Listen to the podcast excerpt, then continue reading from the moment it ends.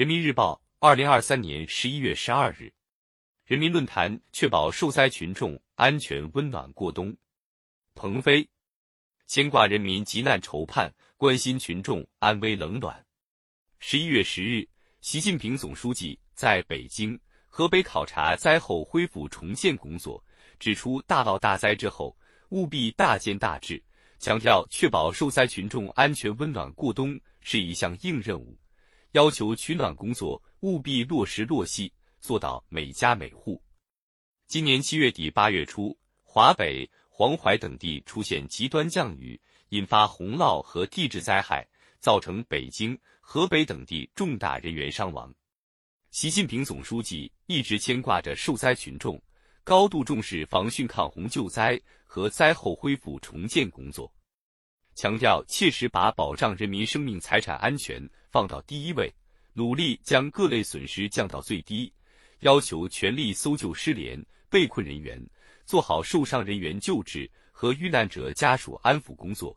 嘱咐确保受灾群众温暖过冬，确保灾区学生有学上，尽快恢复灾区正常生产生活秩序。一系列重要讲话和指示批示，为做好各项工作指明了方向，提供了遵循。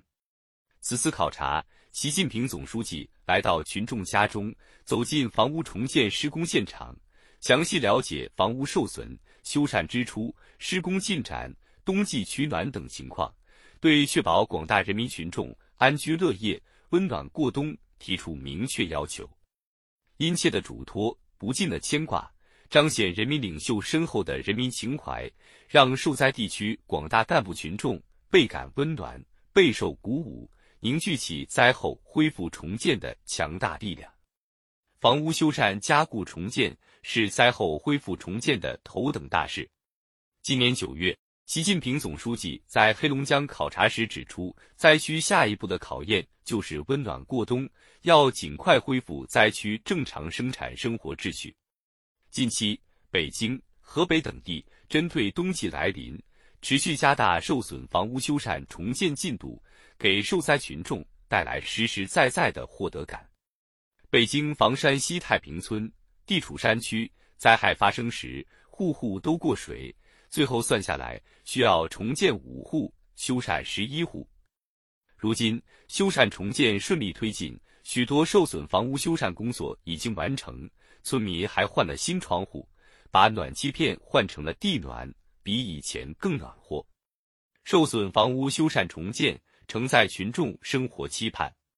对少数经济条件困难的受灾群众，如何保障其住有所居？在河北涿州雕窝寺村，村委会联系施工单位，统一为八户困难群众在原址建设安置房，大大降低重建成本，并由村集体先行垫付资金。比过去老房子住着方便，过冬也不怕冷了，村民的感慨。道出了心中的温暖感受，坚持查漏补缺，把工作进一步做细做实，汇聚基层组织、党员干部、街坊邻里各方面专业力量和志愿者的强大合力，加强对困难群众，特别是受灾群众的救助帮扶，才能确保受灾群众的基本生活和安全温暖过冬。当前，受灾地区房屋修缮加固的任务已基本完成。任务最重、难度最大的还是重建。习近平总书记指出，对重建户，各级党委和政府要格外关心。过渡期有特殊困难，自身无法解决居住问题的，要给予适当安置。要采取切实有效措施，防止因灾返贫。受灾地区党委和政府及有关部门要认真贯彻落实党中央决策部署。再接再厉，抓好灾后恢复重建，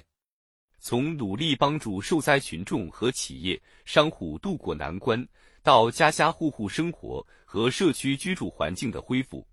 从提升城市运行保障能力，到大幅度提高水利设施、防汛设施水平；从继续抓紧修复灾毁农田和农业设施，到把恢复重建与推动高质量发展、推进韧性城市建设。推进乡村振兴、推进生态文明建设等紧密结合起来，都要统筹推进、落实落细，切实做到让人民群众安心、放心、暖心。走在河北涿州万全庄村，新铺的沥青路平坦整洁，粉刷的墙面美观大方，墙上胡梁晓月、双塔行烟等涿州八景图引人注目。很难想象，眼前这个美丽的小村庄，三个月前刚刚遭受过严重的洪涝灾害。中华民族同自然灾害斗了几千年，这样的重建速度和力度前所未有，令人惊叹。风雨之后见彩虹，经历过无数风雨的中国人民，在党中央坚强领导下，齐心协力，迎难而上，不懈奋斗，一定能战胜各种风险挑战，过上更加美好的生活。